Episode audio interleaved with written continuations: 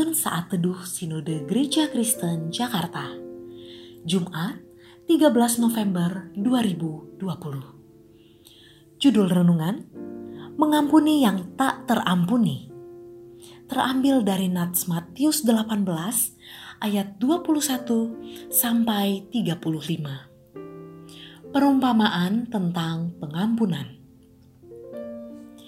Kemudian datanglah Petrus dan berkata kepada Yesus, "Tuhan, sampai berapa kali aku harus mengampuni saudaraku jika ia berbuat dosa terhadap aku?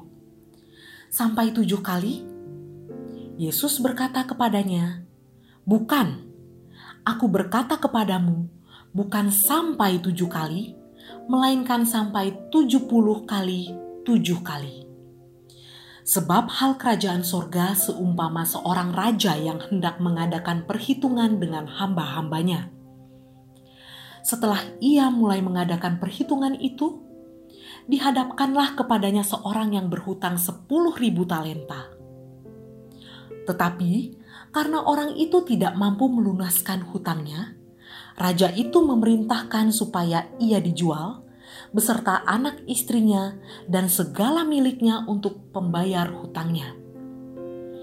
Maka sujudlah hamba itu menyembah dia, katanya, Sabarlah dahulu, segala hutangku akan kulunaskan. Lalu tergeraklah hati raja itu oleh belas kasihan akan hamba itu, sehingga ia membebaskannya dan menghapuskan hutangnya.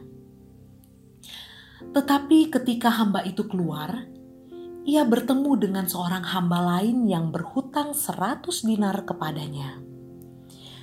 Ia menangkap dan mencekik kawannya itu. Katanya, bayar hutangmu. Maka sujudlah kawannya itu dan memohon kepadanya. Sabarlah dahulu, hutangku itu akan kulunaskan. Tetapi ia menolak dan menyerahkan kawannya itu ke dalam penjara sampai dilunaskannya hutangnya. Melihat itu, kawan-kawannya yang lain sangat sedih lalu menyampaikan segala yang terjadi kepada tuan mereka. Raja itu menyuruh memanggil orang itu dan berkata kepadanya, "Hai hamba yang jahat, seluruh hutangmu telah kuhapuskan karena engkau memohonkannya kepadaku." Bukankah engkau pun harus mengasihani kawanmu seperti aku telah mengasihani engkau? Maka marahlah tuannya itu dan menyerahkannya kepada Algojo-Algojo sampai ia melunaskan seluruh hutangnya. Maka Bapakku yang di sorga akan berbuat demikian juga terhadap kamu apabila kamu masing-masing tidak mengampuni saudaramu dengan segenap hatimu. Ada sebuah gelas berisi air yang sudah dicampurkan dengan racun. Jikalau kita diperhadapkan untuk memilih meminumnya atau membuangnya, pasti kita memilih untuk membuangnya karena kita sudah mengetahui air dalam gelas itu sudah tercampur oleh racun.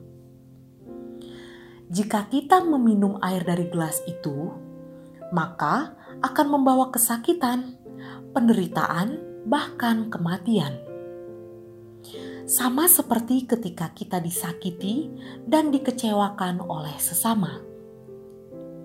Ada sebuah pilihan, kita mau membuang atau mengampuni rasa sakit hati, benci, dendam, atau menelannya dalam artian membiarkan rasa kecewa, marah, menguasai diri kita sehingga timbul rasa kebencian, dendam, sakit hati, dan kepahitan. Mengampuni yang tak terampuni merupakan kemurahan hati Yesus Kristus untuk memperdamaikan dan memperbaiki relasi manusia dengan Allah Bapa. Sebenarnya, dosa yang telah dilakukan manusia merupakan dosa yang tak terampuni. Namun Bapa mau memberikan anugerah pengampunan bagi kita. Dan hanya dialah yang sanggup memberikan pengampunan atas dosa kita bagaimana dengan kita? Kita tidak bisa berharap agar sesama kita atau orang yang kita kasihi tidak menyakiti dan tidak mengecewakan kita.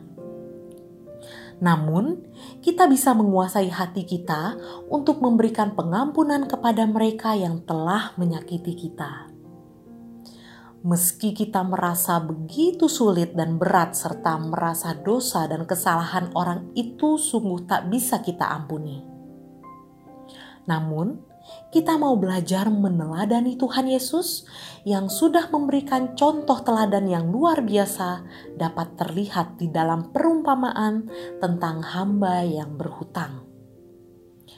Perumpamaan ini disampaikan Yesus untuk merespons pernyataan Rasul Paulus yang sepertinya sudah merasa gerah dengan orang yang selalu saja melakukan kesalahan yang serupa sampai tujuh kali dan memohonkan maaf kepadanya. Menurut Rasul Petrus, ia sudah melakukan hal yang sangat baik dan sudah melewati batas standar sehingga ia mencoba bertanya tentang pendapat Yesus.